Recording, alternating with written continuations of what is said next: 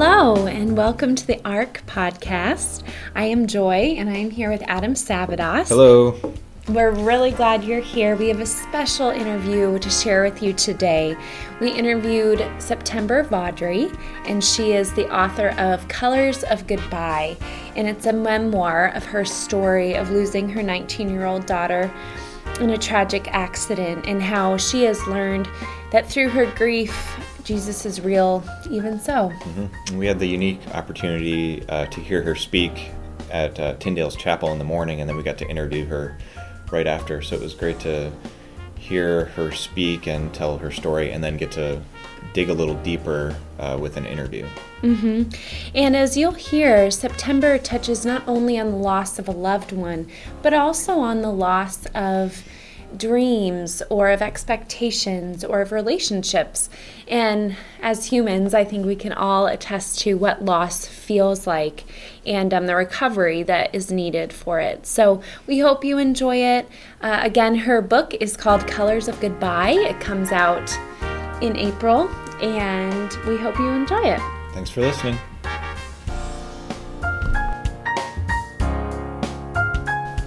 So, September, thank you so much for taking the time to be with us today. Talk about Colors of Goodbye. It's really a pleasure to be with you. Well, thank you. Um, just to start, could you tell us a little bit about your background, um, about your family, and what prompted you to write your book? Mm. Well, uh, uh, my background, I guess, would be I, I grew up in the country, family of uh, four. I had, a, younger brother. Uh, I got married, and uh, we, my husband and I, have five kids, and um, they are now grown. Um, and I'm a writer by trade. And uh, when um, our middle daughter was 19, uh, she passed away from a ruptured cerebral aneurysm, and which um, is pretty awful, as you can imagine. And uh, so, for a year and a half, I had people telling me, You're a writer, you need to be writing about your grief and all this. And I, I couldn't write anything for about a year and a half. Um, and then suddenly I, I couldn't not write about it. And I, I needed to get these images, uh, some of the images from the hospital and such. Um, out of my head. They needed to have someplace else to live besides my head where they were just um, obnoxious mm-hmm. and rattling around in there. So I began writing. And what I learned was that first 18 months, I actually had been writing about it, mm-hmm. but it had been in emails and letters to friends. Mm-hmm. And um, so I just started with the first phone call and I just began mentally painting each scene uh, of our experience. Mm-hmm. Um, and uh, so the book goes from the it literally starts with the first phone call that that, that first day and then um, it wraps up at about the three year mark of katie's death mm. so and it was really um, it's the way that i that i grieved the loss and it, grief is an ongoing journey but but the really the heavy lifting of my grieving happened in the writing of this book and mm. you know when you go through a loss like that not just the loss of a child, but you go through any traumatic loss and we've all had them yeah. you know it's not always the death of a loved one sometimes it's the death of a marriage or the death of a dream or the death of our innocence when we were children um, when we go through something like that it does bring up existential questions is god good can i survive is my life ruined mm-hmm. um, and so that is certainly was my story as well. Yes, absolutely. And I think what you mention um, is that this book can touch people who have suffered loss of all kinds. So it doesn't have to be as severe as losing a child or a loved one to death, but other other losses. And I'm sure everyone, you know, our listeners, and then you know, Adam and I can attest to that. Yeah. When you um, started writing did you go into it thinking this is something that could help people, or was it did it start as strictly therapeutic, and then later you discovered that hey, maybe this could help somebody? It that's a great question. It it began as therapeutic, um, and it was um, it. I was maybe two or three years in, and I had taught a parenting class at I, I attend Willow Creek Community Church. I'm on staff there, and I had taught a parenting class one night, and a group of uh, my friends young moms had had attended my class and afterward they kind of sat me down and they said you need to tell your story and you need to write it in a book so that other people can hear it And my first response was, who's going to want to read a sad story about someone whose child has died? You know, especially moms. I'm living. I am aware. I am living your worst nightmare. And my friend Brandy said this. She said, "You are showing me that even if the worst happens, I can survive." And I want to know how to survive. I want to understand how it is that you did what, you, what you've done. And um, so I thought, all right, let's see what we can do. And so at that point, I began thinking of it more as a book. And um, I've told our editorial team, you know, initially this book was 134,000 words, so and, which is just for frame of reference. That's a, a, large book. It's not War and Peace, but it's it's not the Red Pony either, you know. Right. So, um, and um, I think you know, when I sat down with Tyndale and they um, expressed interest in publishing the book, they asked me, "How is it going to be for you to have this darling of yours edited?" Like, and I, I said, you know, um, those 134,000 words did the work that I needed them to do in my soul. Now, our task is to trim in such a way and edit and, of course, rewrite some parts and such in such a way that serves the reader. Mm. And so it was not at all hard to get out the machete and, and you know, lop off some big pieces and, and really try to think, um, boiled down to its essence, what, what is the story and what would serve readers no matter what their type of loss, mm. you know, mm-hmm. so. Yes the the title is colors of goodbye mm-hmm. and i i've noticed as looking through it mm-hmm. you do structure the book around colors mm-hmm. colors of grief yeah. and um, as we all know grief is a process so can you walk us through you know your thinking behind that yeah it's um, you know my daughter uh, katie was you know she died when she was 19 she was an art studio a studio art major um, and was a prolific artist she had already had a professional showing under her belt and was well on her way to having that be her career. And so, and we're kind of an artsy family, and, and so art in general is part of our family story. And I tend to think in pictures and in emotions and such. And, and colors have such emotion attached to them.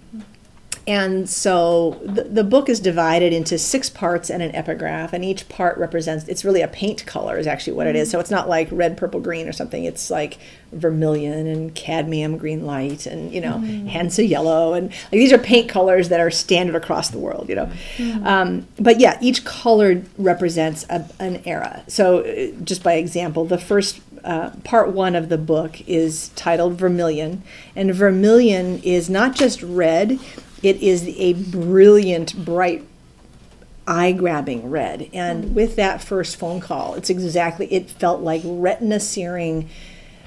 You know, I, in fact, I wrote for each of these parts, I wrote a little a little kind of a poetic piece explaining what the color meant. And for vermilion, I wrote this The shocking, retina searing red forces its way into our eyes. We cannot bear to look, but we cannot look away. Mm. And that's what that first part of the book of our story was like. It's like horror. You cannot believe this is your life, mm. and yet you cannot bear. You have to look. I mean, this is your life, and this horror is actually real. So it goes, you know, through a series of colors, and mm-hmm. and uh, toward the end, we do get to Hansa yellow, mm. which is a much happier, you know, um, you know, color. And uh, mm-hmm. so yeah, that's mm. kind of how. It's that. a very honoring and visual way to communicate and I don't know, just share more of the soul of who Katie probably mm-hmm. was. Yeah, you know, for sure.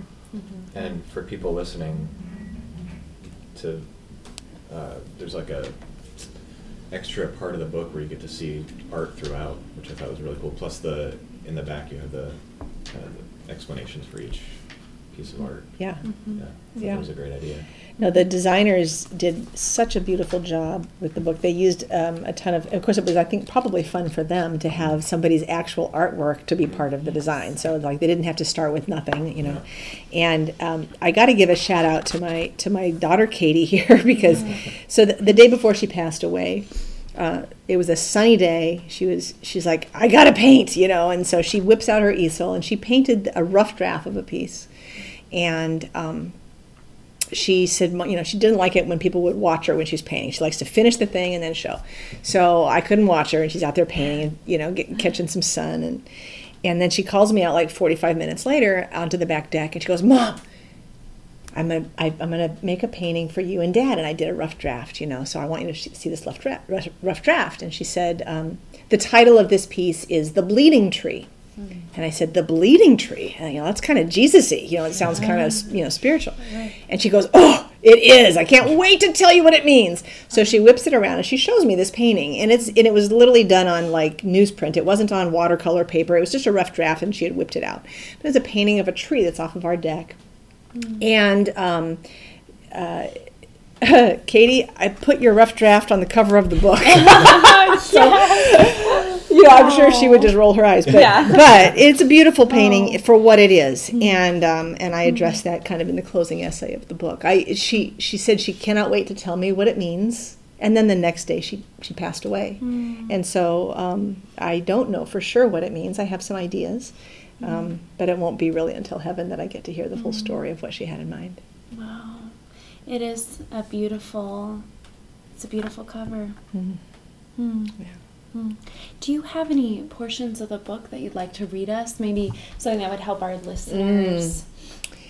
You know, um, I think when any of us go through a significant loss, especially if we are, you know, no matter where we are in our spiritual journey, um, whether we consider ourselves to be followers of Christ or we come from a different faith background or no faith background, um, significant trauma brings up existential questions, and, and I was certainly uh, no exception to that. And I could let me let me share one passage from uh, the early part of the book, the Vermilion section of the book. So, so this is at the hospital. We Scott and I um, we had left our two younger kids at home with a friend when, when we got the phone call. We raced to the hospital. Um, our three older ch- kids, our daughter Bethany and our son Matt and his wife, were living in California. Bethany was in college. Matt was in grad school down there. Um, so we had called them. We get to the hospital. Katie's in a coma. She's on life support. It's looking very, very grim. And I'm realizing we need to get our younger two kids here as quickly as possible. And so I step outside because I couldn't get phone reception in this old brick building of this hospital. So I step out onto the ambulance bay, and that's where this picks up. And it's a bit of a snapshot into the existential crisis that, that this opportunity presented. Mm-hmm. As I step onto the ambulance bay, the early summer warmth envelops me, melting away the air conditioning induced goosebumps on my arms. As I try with trembling hands to dial Brooke's number, a slow motion hush washes over me and stops me in my tracks. I raise my eyes. Ancient oaks line the hospital street. Above, a thin white cloud hovers against a cerulean blue sky. The almost summer scent of freshly mown lawn hangs moist in the air, and fairy like tufts of down from nearby cottonwoods drift by.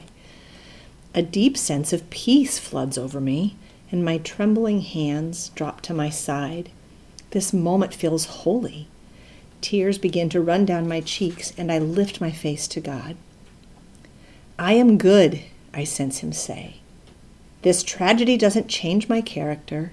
It doesn't change who I am. I am good. How ludicrous his words sound. Really? He's good? How could a mother of any sort of emotional capacity affirm this sappy, God is good message given our situation? But something in his words ring true. I want them to be true. This tender encounter with God is undeniable, as real to me as the pavement beneath my feet in this ambulance bay. He is wrapping his strong arms around me in this world where pain has the brutal and current, but not final, say, I am good. Will I find his words to be true, no matter how this mess turns out?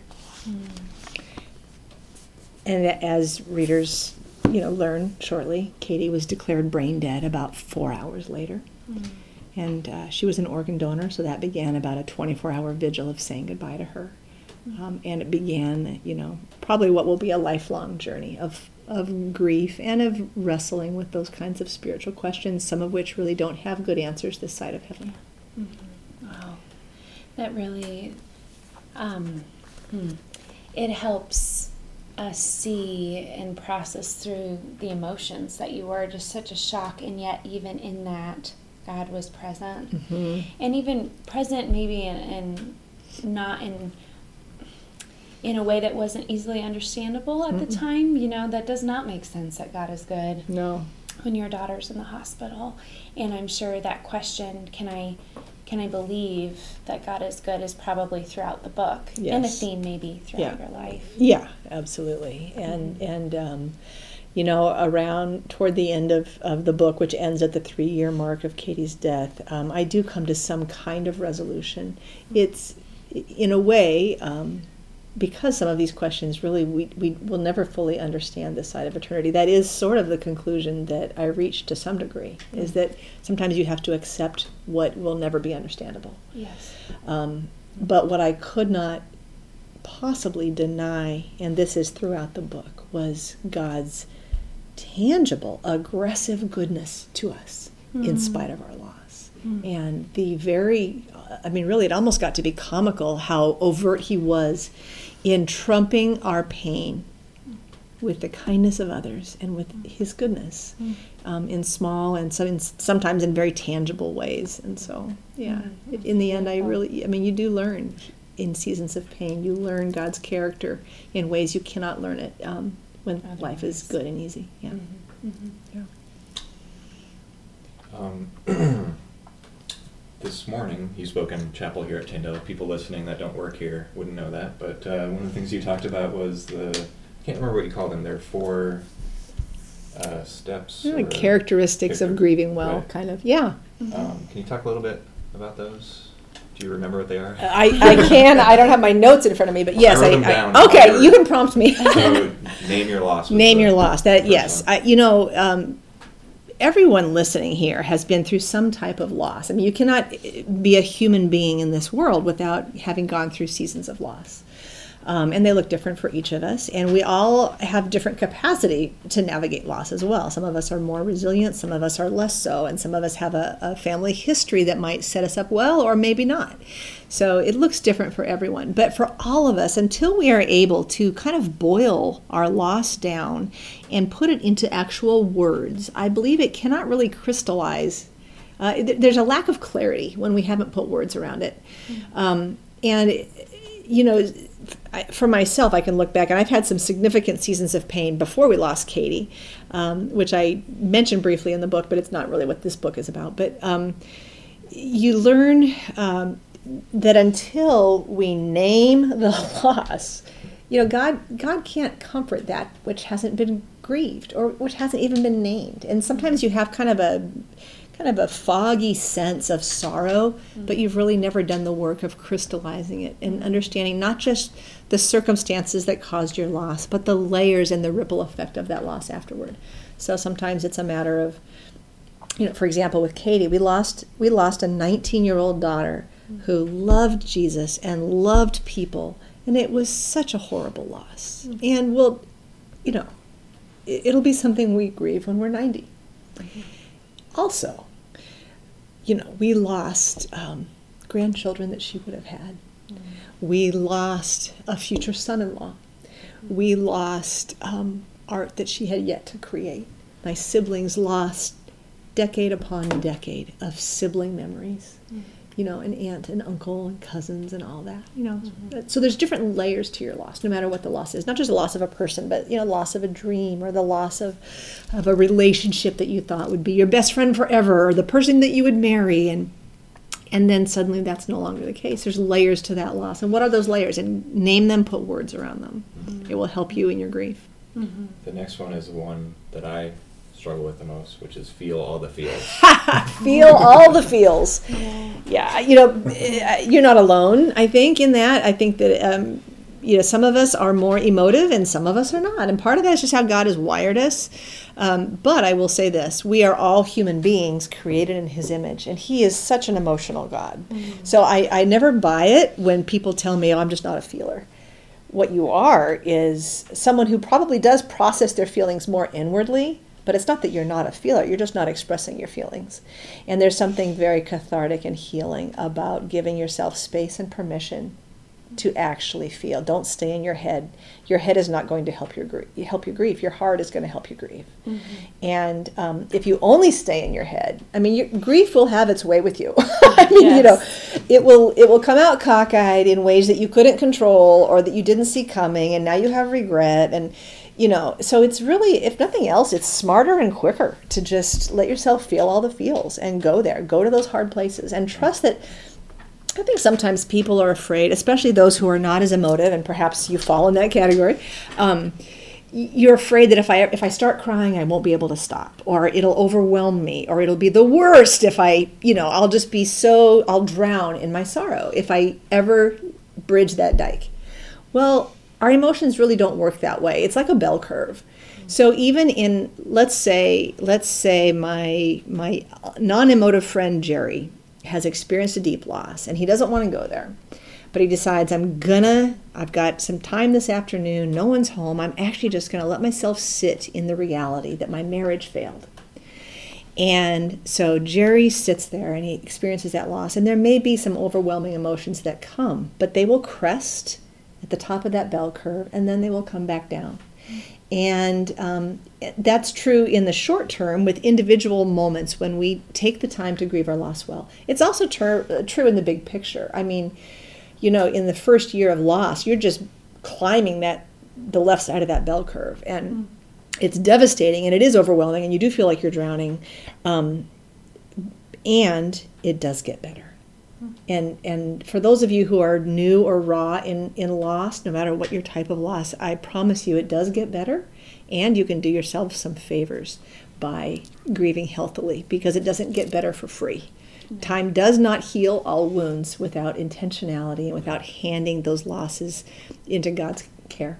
Mm-hmm, mm-hmm. It takes a lot of work. It does. It's a courageous thing. you have to be brave to work through hard things like that. Yeah. And I think, like you said earlier, um, this morning, it's much better to go straight through it. Although it mm-hmm. seems like, oh, I could just maybe avoid it or go around Stuff or like it. circuitous route, and really that just like really any injury I think of, you know, a running injury, if you just, you know, take aspirin and ice it, you know, that'll deal with it for a little bit, but if you don't if you don't rest mm-hmm. or like do the hard soul work, it's just going to prolong and even make the injury more severe. Absolutely. So yeah, just, yeah, you'll cause yourself more harm by avoiding the grief, right? By avoiding the injury to your to your yes. word picture for sure. Yeah, absolutely. Yeah. The next one was find your tribe. Find your tribe, yes. So God does his work on this earth primarily through people. There are times when, you know, you might have an ambulance bay encounter. Like, I'm not the kind of person that goes around saying, God whispered to me this, blah, blah, blah, regularly. Like, that's a rare experience for me. Um, and He does sometimes encounter us in kind of a more direct way. Most of the time, it's on the shoulders of the people who He puts in our lives to help us you know, in those seasons. Mm. And um, I think one of the things that is surprising often to people who are in a season of sorrow is that the people who wrap themselves around you and actually help you are not always the people you would have predicted ahead of time. Um, and I think it's easy to get a little bit um, irritated by that or hurt by that because you're like, oh my gosh, my small group didn't even bring me meals or you know whatever. Right. I, you know, it's just for the record, my small group did bring me meals.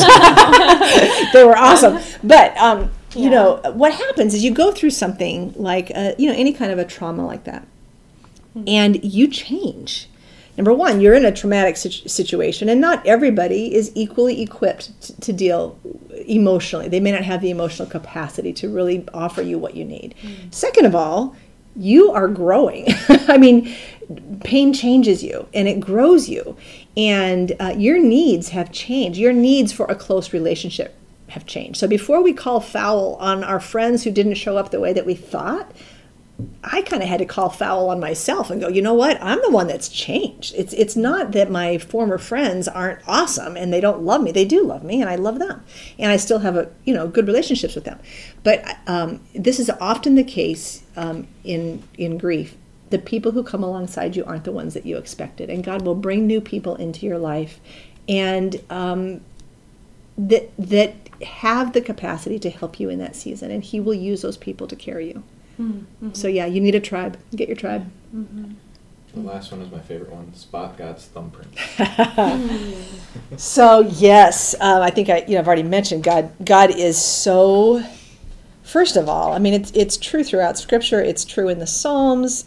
Uh, God really has a thing for people in seasons of pain. And I think it's because our hearts are so tender and open to Him mm-hmm. that um, He's drawn to that. Jesus was a man of sorrows, He understood heartache.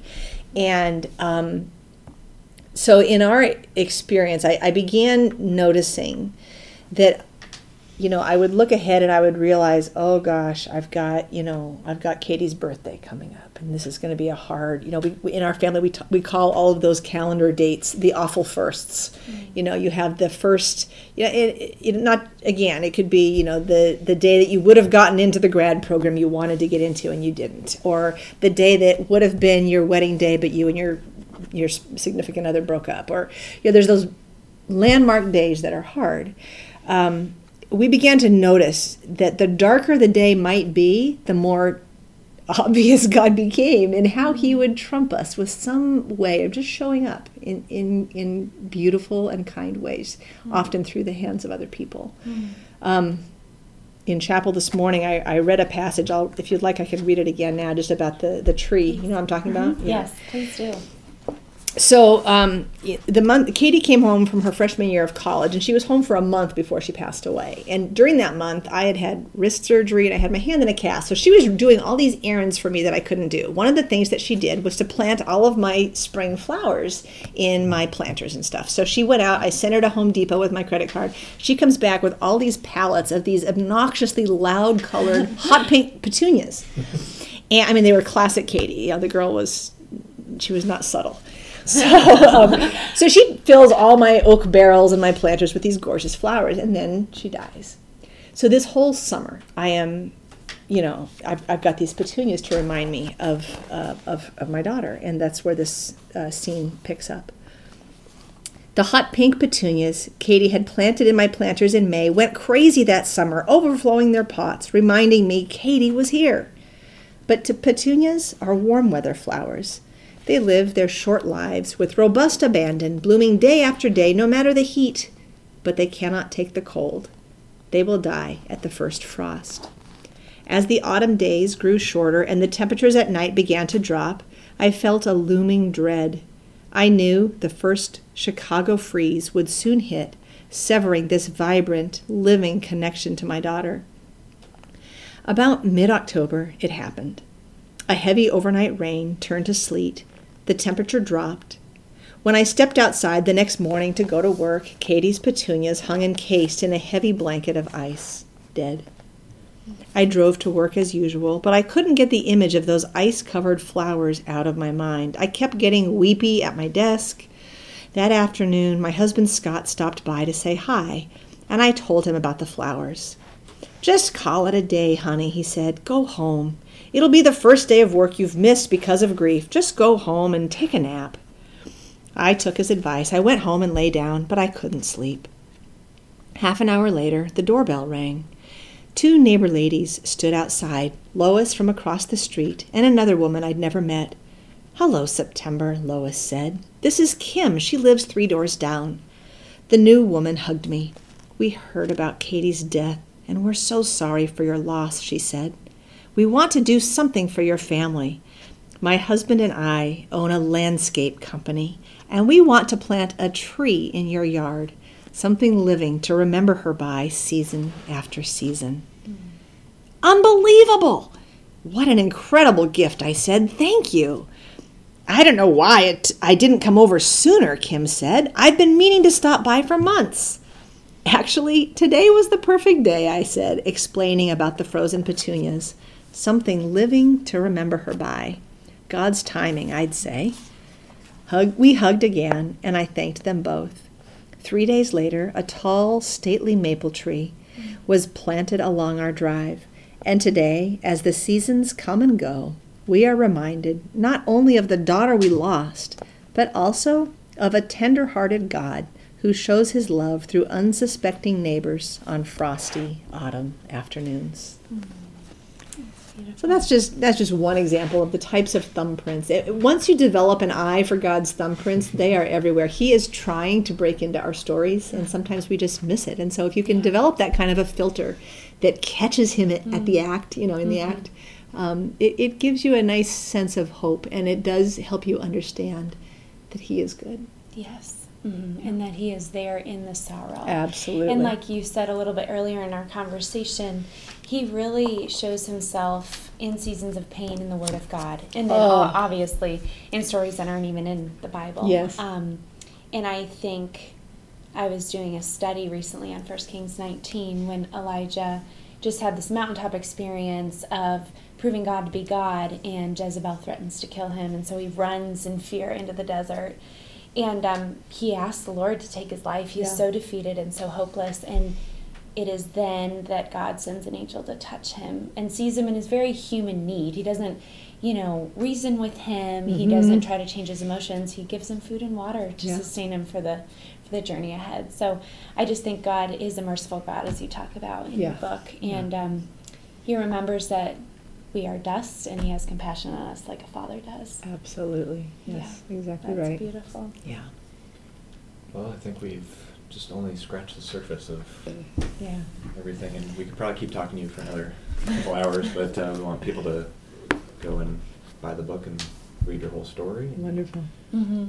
And then buy 10 more copies for all their friends. Yes. You know, Tyndale purposefully printed it in paperback because it does. It is the type of book that is. Um, it's a good gift book for Yes. because we all know people who are in those seasons, and so the price point is a little lower in paperback. Yes. And it lends itself a little more to gift giving in that way. Yes, Yeah. absolutely. If our listeners wanted to uh, find out more about you and your family Mhm. online, how would they do that? Um, I have a website, septembervaudrey.com. Okay. September like the month.